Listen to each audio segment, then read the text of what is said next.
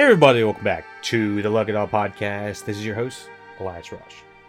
This podcast is sponsored by EliasRushMedia.com, photo, video, digital media production. Today we are discussing The Legend of Korra Season 2, the second book. Book 2, Spirits. Book 1 was Air. Uh, same guys, Michael, Brian, both same uh, animators. Uh, this focuses way more on the spiritual concepts and themes than its preceding season, which focused way more on the uh, the elemental side and learning uh, of the elements and kind of in, ingratiating you into the Legend of Korra world. So, um, yeah, here's the premise real quick. This is, um, let me see this is going to talk uh yeah about the premise non spoiler a little bit for people that are like should I jump into Legend of Korra season 2 it's like if you're already in Legend of Korra and you've gone through all of the Avatar shows it's like why not just keep on going? I mean at this point I've completed season two in a non spoiler section. I can safely say it's okay on the other side. I know season two kind of gets ridiculed a little bit as kind of not as the the most. Uh, I don't know if it's the ridicule as the most ex- unexciting season, but it's not. It's got the sequelitis. It's like they don't know what to do with these characters, kind of thing. It's like, oh wow, we had such a fucking banger of a first season. Like, oh shit, we didn't even know we had a, had to do a follow up to that. So, um, yeah, when it when it came down to it uh, the premise of season two with it focusing on uh, kind of the di- division of all of our favorite characters that had just come together at the, the end of season one. It, it you can very much feel that. Uh, Stranger Things kind of did the same thing. When you bring all of your favorite characters through a season, and at the very end, all you want them to do is continue their own thing, but they split up. That's what happens a lot in season two. Uh, here's the premise: in a world in which some people can uh, telekinetically control one of the four classical elements. The Avatar is the only individual who can bend all four elements and is responsible for maintaining balance in the world. This season focuses on Avatar Korra coming to terms with her role as the liaison between humans and the mystical spiritual world.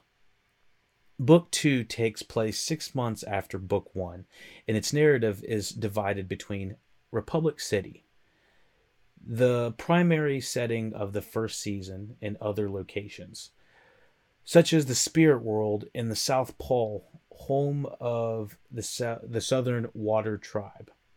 Korra's uncle Unalaq the chief of the Northern Water Tribe seizes control of the Southern Water Tribe as a part of a scheme to free Vaatu. Mm. I'm trying to make sure that I'm not spoiling anything. Um, sorry, seizes control of the Southern Water Tribe as a scheme to free Vaatu, an ancient dark spirit. The narrative follows Korra's friends' efforts to win the support of the Southern Tribe in Republic City, and Korra's quest to foil Unalaq's plans and learn about spirits. A two part episode entitled Beginning delves into the history of the Avatar's lineage, which I think absolutely is worth the time and effort that go, you're going through this season. Um, it tells the story of Wan, the young man who became the first Avatar as a result of his attempts to maintain peace and balance between the material and spiritual worlds and atone for empowering the dark spirit Vaatu. And so, uh, yeah, we have new characters, obviously, in this uh, season. One of them being uh, Aubrey Plaza. I was like, holy Santa Claus. I was like, I cannot believe that uh, she's in this. And Lisa Ed- Edelstein uh, as Kya, who um, is uh, Tenzin's older sister, I believe, which happens to be Aang's daughter, first daughter, I guess, Kya. She's a waterbender.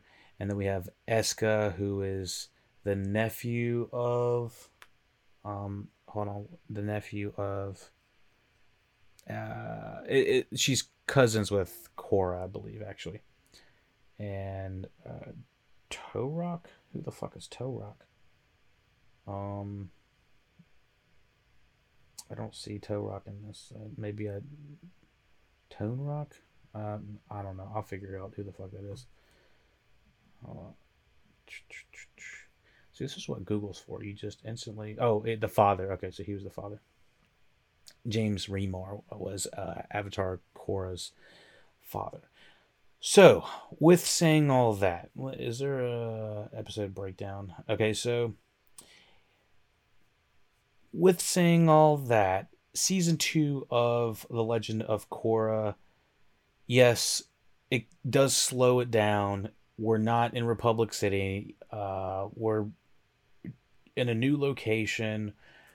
We're dealing with the spirits. And so the concept of the spirit is probably the biggest problem for me personally in this entire season two. Now, there's always been this spiritual connection with uh, the avatars and the avatar world. Absolutely no problem with that. As a matter of fact, I would encourage it because it makes more sense having balance with everything, you know, or harmonic balance.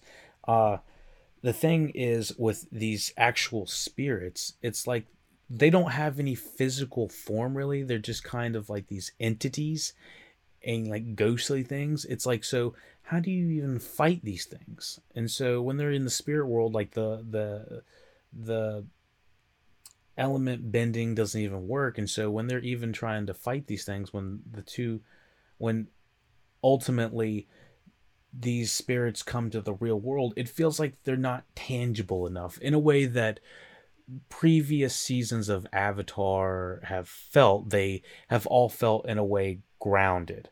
Now, grounded as in like uh, you know what it would feel like to get slapped with some water or a fireball to the face to a, an extent. You know, it, would be hot. It'd be, you know, it would hurt to get hit with a, a rock to the face. It would hurt to get, uh, you know, stabbed with sharp uh, elemental objects and stuff like that. If you get blown away, you know what it feels like to have a big gust of wind at you.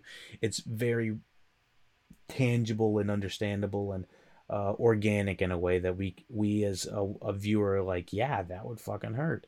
Um, but when it came down to the spirit world and they're fighting these spirits throughout this season, it's just like the entire thing just kind of falls apart because it feels like nothing's happening. You're just throwing elements at nothing, and they they feel like nothing characters in a way. Like the the the Amon character in the first season was such uh, a foe that it came down to like I was like, wow, that was a really good um, antagonist. You know, we cared about him from an emotional level. Aang had like some sort of attachment to him.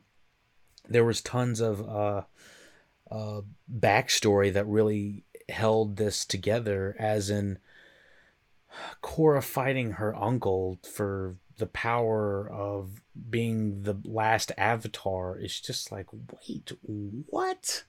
It just felt like, and then, and then, and then, and then, and then, and it, and when you keep saying and then in stories, it just kind of, it's like, all right, all right. So what even makes sense anymore? You know, it, it by the end of this season, I had major gripes just with the power sets. And that's pretty much what happened throughout the entire series of just season 2. It just felt like they were as little powerful uh, or as powerful as they needed to be. And you can kind of make that ultimate statement throughout a lot of Avatar, but I felt like it was especially point poignant at uh this point being on the Legend of Korra. I was just like in shock. I was just like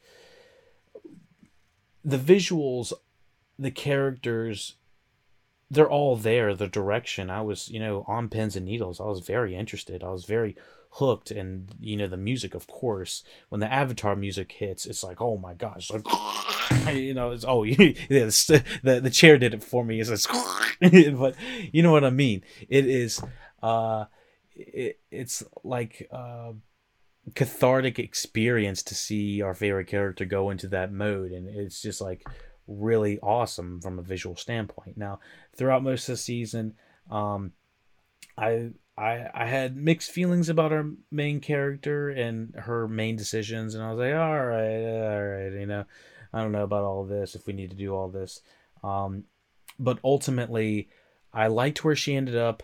I do feel like I, I I've heard this called like the Empire Strikes Back of the series and i can kind of see it because at the end of this this is not exactly a happy ending without going into spoilers. There's some pretty serious shit that goes down. So um let me kind of uh discuss these episodes a little bit more in detail. I'm not going to go quite as in depth as i said i would in the first one uh, or as the avatar series we did. Um but yeah season 2 episode 1 we start with the chapter one Rebel Spirit. Um, six months after the defeat of Amon and the Equalists, Korra believes she has mastered airbending. Mako works as a policeman. Bolin fares poorly in the probending. With the new fire ferrets, Asami tries to keep the future industries intact. I do feel like Asami is overall not as uh, in in she's not in this she she has such a, sh- a strong background, a strong st- story, and I I wish she was in it more. Um, we're gonna start talking about these more in depth. So if you haven't seen the Legend of Korra in depth and uh, season two, then prepare to learn, I guess. Uh, so Asami tries to keep the future industries intact. Um, Team Avatar joins Tenzin and his family to visit the Southern Water Tribe for their winter solstice, which I did not find the Southern Water Tribe that interesting throughout the majority of the season. I was the one thing about this Korra's season, in comparison to the other seasons where we're exploring all these new places, even exploring Republic City, um, and Avatar, I felt like we were going to place to place to place, and I, just was not interested in the Southern Water Tribe at all.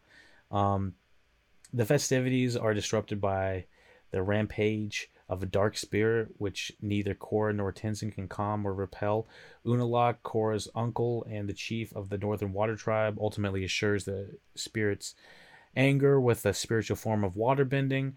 Um, despite the misgivings of her father, who has a strained relationship with his brother, uh, Korra apprentices herself to Unalaq to continue her spiritual development, rebuffering her previous mentor uh, Tenzin in the process. So yeah, I didn't really like how she treated uh, Tenzin in this episode, um, but it does make hundred percent sense why she would go with Unalaq. I mean, no one else could contain the spirit monster animal thing, and uh, it just makes sense that she would need to learn this naturally. If her father can't do it, Tenzin can't do it, then yeah, maybe she should have finished with Tenzin and maybe not has been as big of a dick. But you know, she, like I said, I just think that um, it would have been a lot better if everybody was on the same page as yeah Korra does need to learn how to like tame these motherfuckers. Um let me see if there's anything i need to say about that. Uh six months later attacking ships more world building. Korra tired as hell at tenzin. Um the androgynous twins are introduced in this episode. Okay, so this this was kind of interesting. I don't remember seeing too many uh, cartoon uh, male and females looking the uh, similar, um, just by changing like a little bit of the eye um, eye liner length. Um, so yeah, we see a, some beautiful architecture with regards to that ship. I think it's Varrick's ship is who who's uh, introduced at that point. Uh, then we got the Swami, you're fired, slowly backs out. And uh, Varrick is bringing a much needed point of comedy that I think Bolin kind of tries to fill, but Bolin is not. He's kind of like. We're laughing at Bolin, but he's not the uh, comedic relief. Like, this guy is kind of sad, in my opinion. Um, yeah, and so there's like this Marilyn Monroe type that's introduced ends up being like Bolin's girl. Um, let's see, boyfriend or slave, which is what uh I think Eska tells uh Bolin at one point. It's like she's like it doesn't matter. It's the same thing. It's like oh god up in there. Um, so let me see what else we got.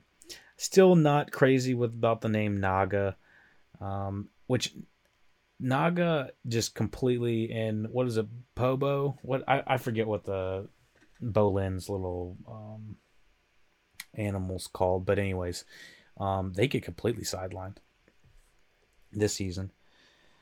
Um, let me see. Let me see. So I love the visual wide shots of the town when the um the spirit animal is dissolving. I mean, there is some beautiful cinematography in this. It's just from the colors, from the uh, the scale. Uh, like this season really plays a lot with uh, scale, uh, um,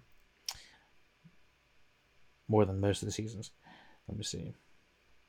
Okay, so let's go to episode two. I don't want to be, hop on this too long. This, is going to be a big one.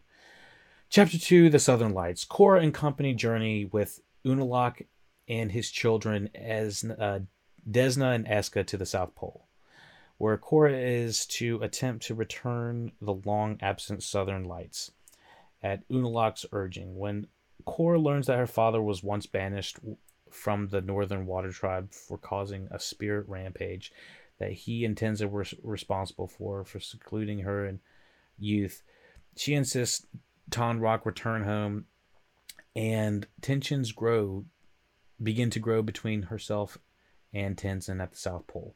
Korra succeeds in returning with Southern Lights by opening a blocked spirit portal, one of the gateways which allows access to the spirit world and regulates the flow of energy between two worlds. Returning to the pole, Korra's party discovers that Northern Water Tribe have come to occupy the south at Unalaq's direction to initiate a reunification of the two tribes. At the southern air temple, Jinora is strongly drawn to the statues of the past avatars, particular that of her grandfather Aang and an unidentified carving of another ancient avatar. Um, so this is where we kind of get a little bit of the uh, backstory of with the Jinora stuff. Maybe she has a lot more um, power in her than we can even imagine. But I'm just gonna kind of just fast forward to the end real quick about the Jinora thing. The whole Jinora thing. This this is spoilers for the end of season two. Um, the whole Jinora thing.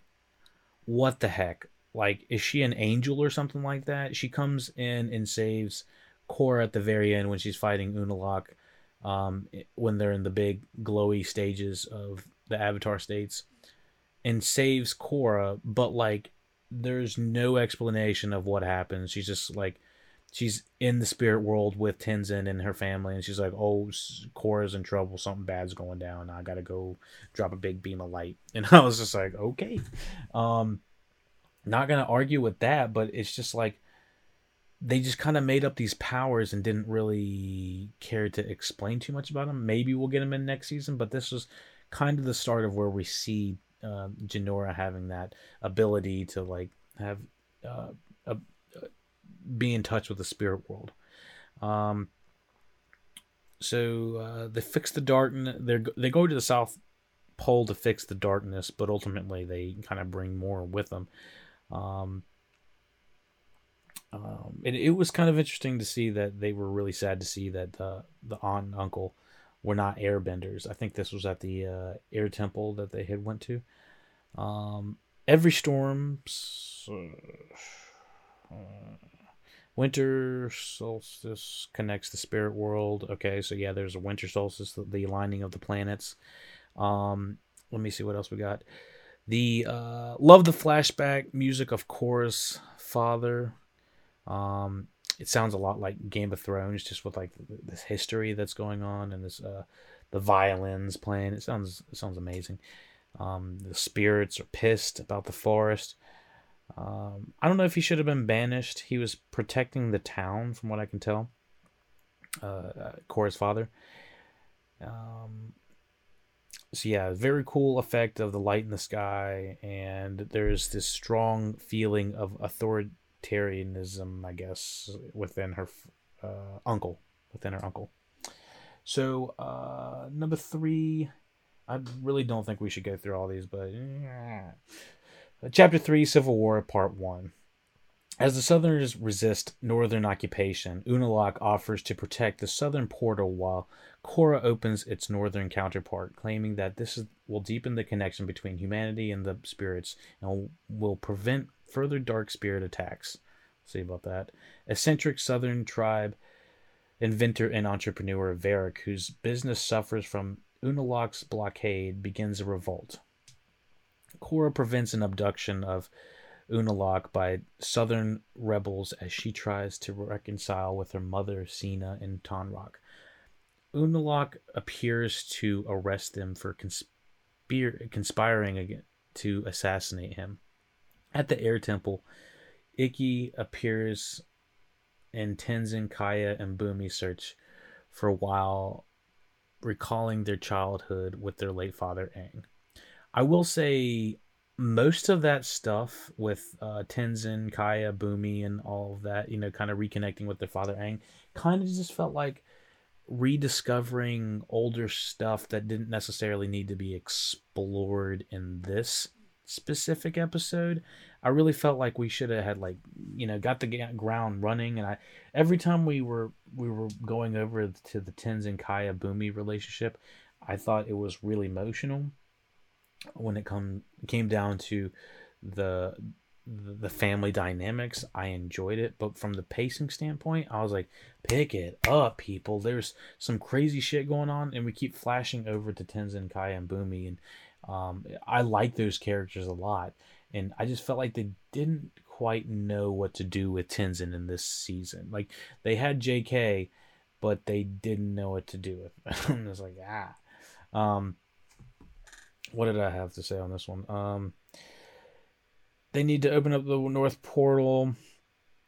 Bolin is being a bitch for his tw- for one of the twins. uh, the Tenzin and family relationship is fun to watch. Like I said, her father's arrested. Um, Tonraq, and this guy in the bear costume. Oh, Varrick. Oh my gosh, with his uh assistant like sitting on his ass or under his ass in the bear costume. I was like, this is some funny shit. Uh, I just remember he's always uh, like yelling for his assistant, like uh, Zhu Li, like get your ass over here. Always trying to get like get something done. Um, but anyways, that was that was pretty damn funny. Um, yeah, Tenzin and his siblings argue they're somewhat jealous of Tenzin and his responsibilities as an airbender. Yeah, so they they are jealous, but they also don't really want to have that responsibility. It's it's kind of like a win lose kind of thing. And Bumi, Bumi's just crazy. Uh, let me see. Love the baby appas. Very sweet scene between Bumi and his sister. A scene you wouldn't see in most cartoons, many kids' cartoons. So there was like, I guess, like I said, there's some things that are happening with Tenzin and his family and this last couple episodes with them kind of on this retreat thing that I don't necessarily have a problem with because they lead to very touching scenes for a cartoon, like scenes you would normally they probably would normally um, put there. So it was uh, yeah, it, it it was good to see that this kind of relationship can be uh, done on uh, animations, uh, quote unquote kids cartoon. Um, Bolin gets dressed up like Eska. That was pretty damn funny. Um, even this little man get dressed up too. The uh, uncle betrayal is way more interesting than the spirits. So yeah, there's this betrayal between the uncle and Tonraq, Un- Unalaq and Tonraq. Is that the two the two brothers' names? Um, the thing is, that is way there's always some brother betrayals and shit like that going on in avatars forever. I mean what was we have the the fire nation in the original avatar. We have uh i think there's some water bending stuff. I there's a lot of like family betrayals in in the avatar world. Whoops. Trying to get comfortable. Um but yeah, this the and this is nonetheless. Of course, we got to have a betrayal from another family member. Um, let me see what else. Uh, oh, it was hilarious seeing Varrick drive the boat in the bear costume. Like, dude, come on. oh my goodness. Uh, uh, let me see. Oh, and Bolin seeing his crazy girlfriend come after him when she's like flying over the uh over the water coming after him. He was like she's like, like she's like straight up about to buck him up. And also, we get a picture of a young uh, Katara and family, or young Aang and family, young Katara and Aang family. I thought that was very nice. It's kind of like a very quick scene. We don't even get to look at it very long. Um, but yeah, let's uh hop on to episode five, and then we'll we'll hop on to the end last episode. Uh, chapter 5 The Peacekeepers. In Republic City, tensions between Southern and Northern Water Tribe rise as Southern Water Tribe Cultural Center is bombed. Mako, back in the police force, tries to track down the culprits while Varrick produces anti Northern propaganda. Movers, motion pictures. Um, starring Bolin. Or Nut King of the South. Uh, Korra fails to persuade President Raiko to send troops in support of the Southern Rebellion. A conflicted Mako reveals Korra's plan to stubborn uh, General Iroh to commit uh, the United Forces to the War of Reiko.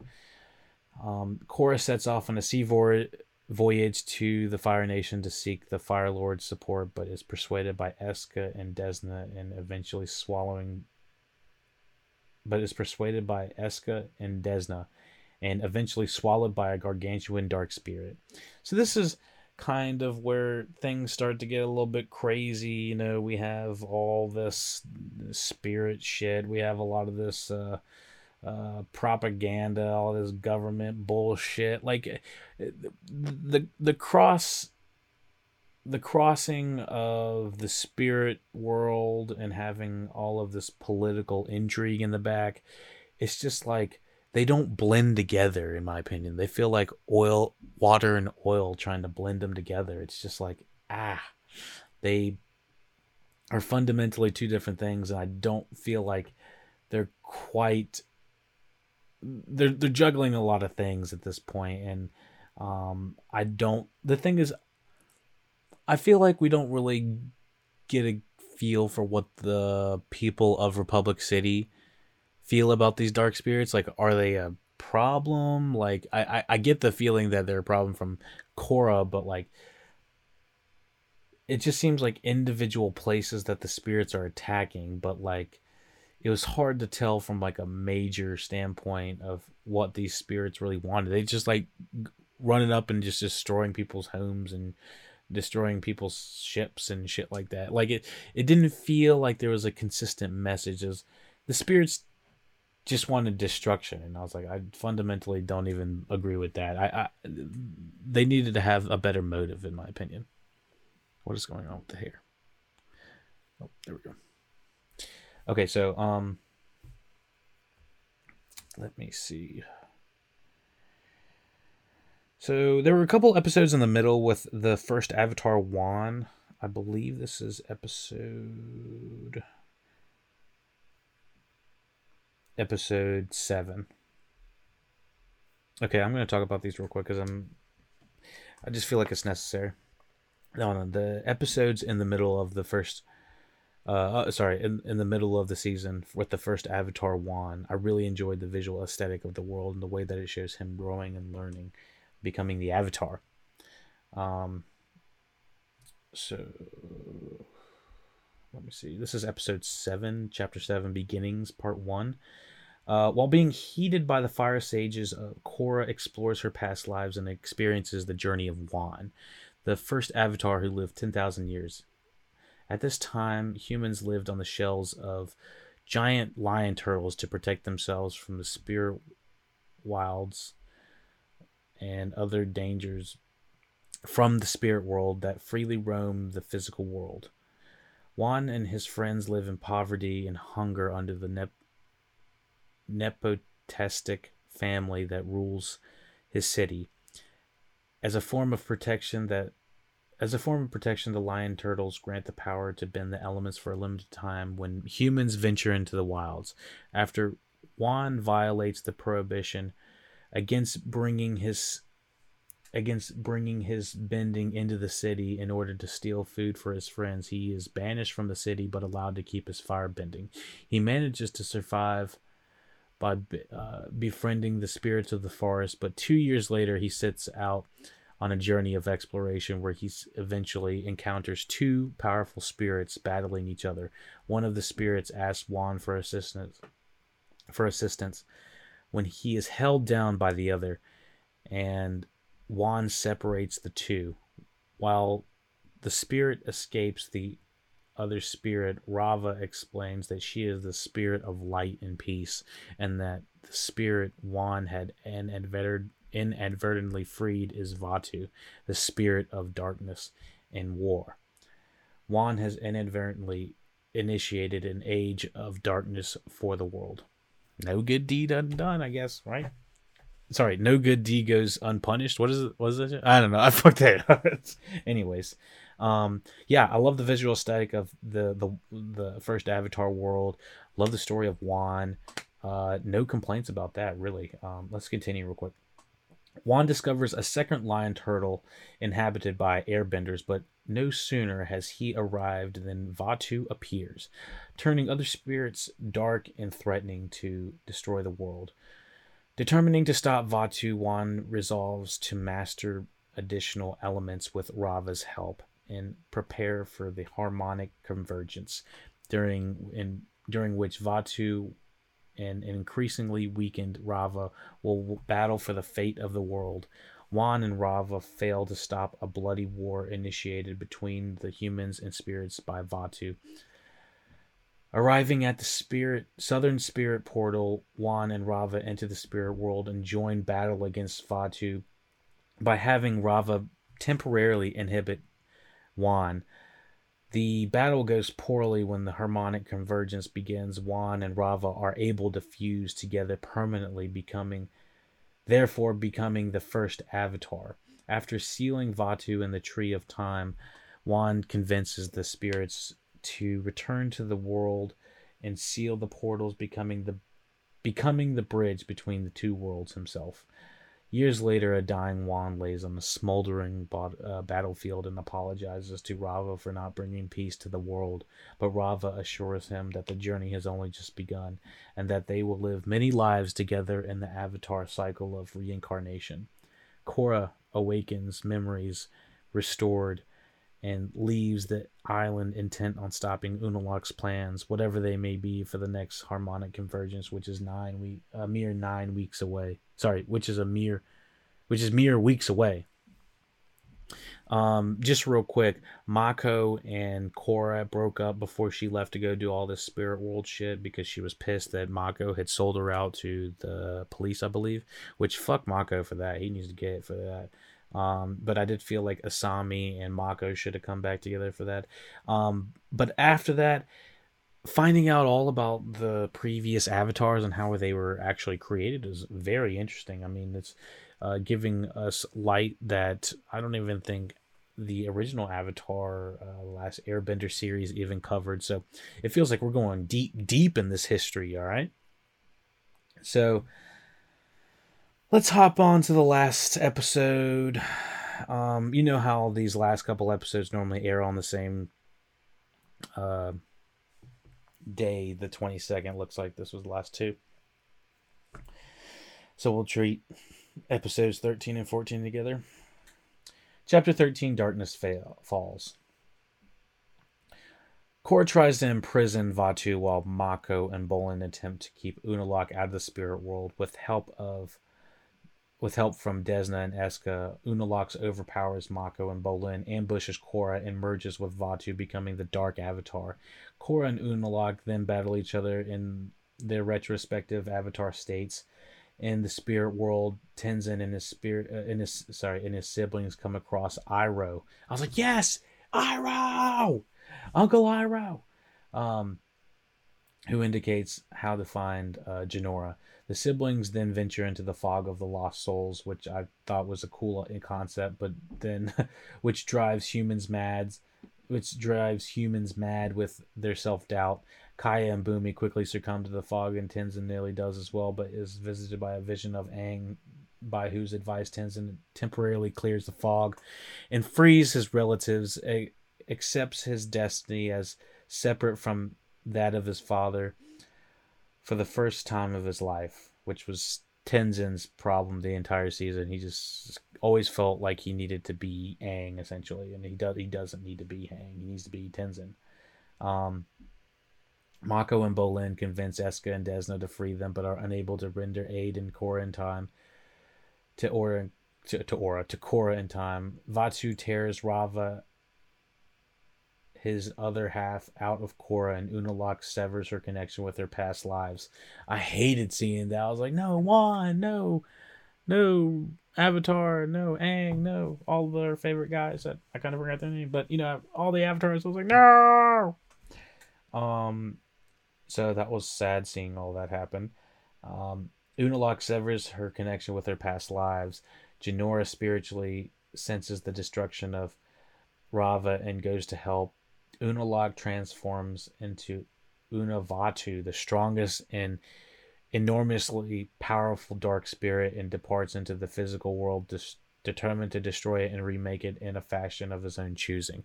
Um, so this is where we see like this fucking monster. I mean, he is no longer the uncle of Desna and Eska, uh, or sorry, father of Desna and Eska, and I think Korra pretty much says that. Um, you know, once he merges, he's bucked up. He is just on this next level. You can't tell him nothing. Chapter 14 Light in the Dark. Tenzin and his siblings find Korra and her friends wounded and unconscious. Once healed by Kya, Korra states that with Ravagon, the cycle is over, and now she and she is now likely the last avatar. Unavaatu attacks Republic City. During the attack, Varrick escapes prison, like the damn Joker.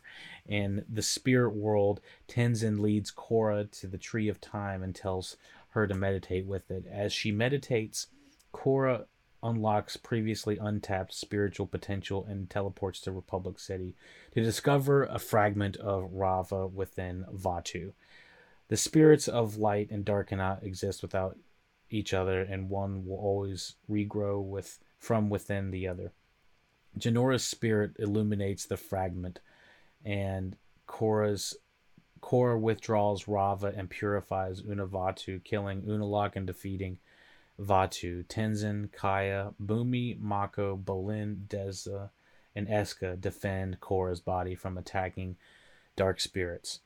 Korra and Raava return and use harmonic convergence to remerge the avatar to remerge.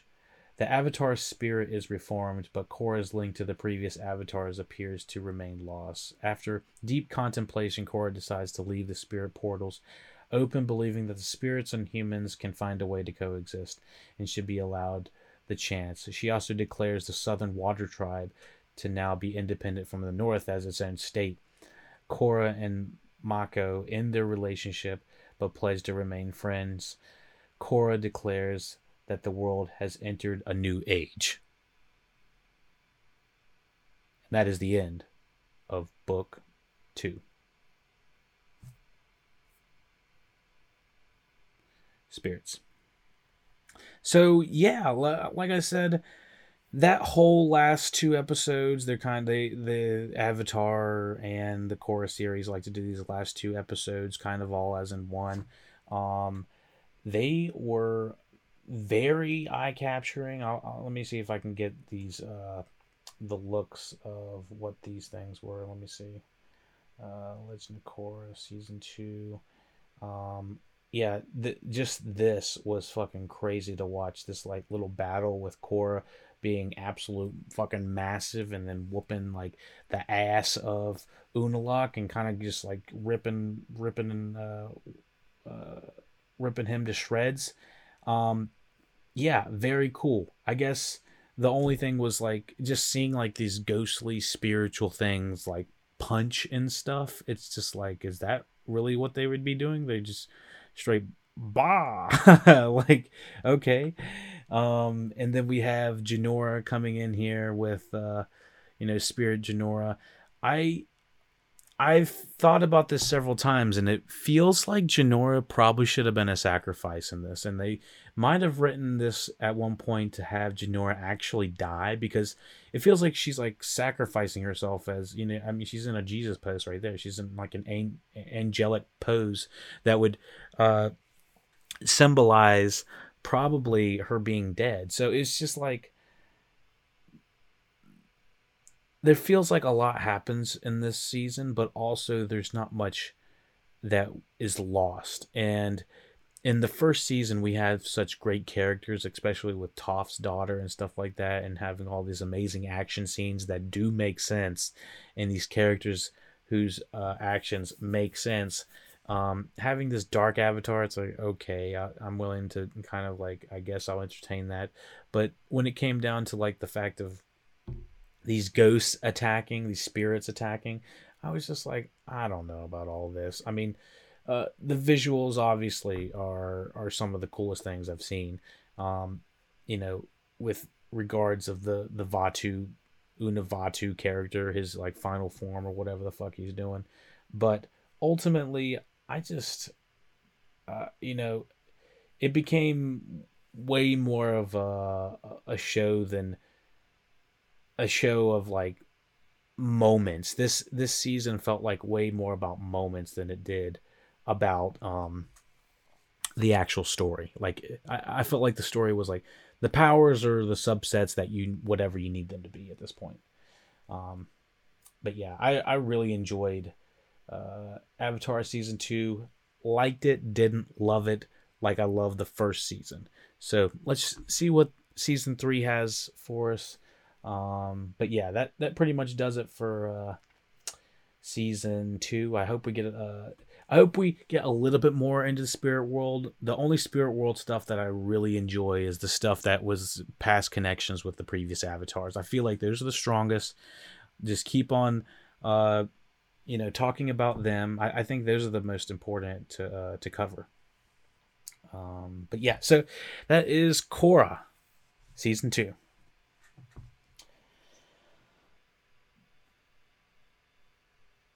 To support the podcast, paypal.me slash the Podcast. Comments, questions, concerns, email luggedpodcast at gmail.com, Twitter at Lugged Podcast, Facebook, Twitch, Instagram, all the fun social medias in the link below or to the side or wherever whatever the podcast provider you're listening or watching on is providing it on. If you if you want it live, get it Twitch. If you want it early, get it YouTube. If you want it mastered, get the SoundCloud. So you know what to do. All right. It easy. And like I said, oh, sorry, I, I, I always forget to say, there's just not enough Appa. Need more Appa. So yip yip and take it easy.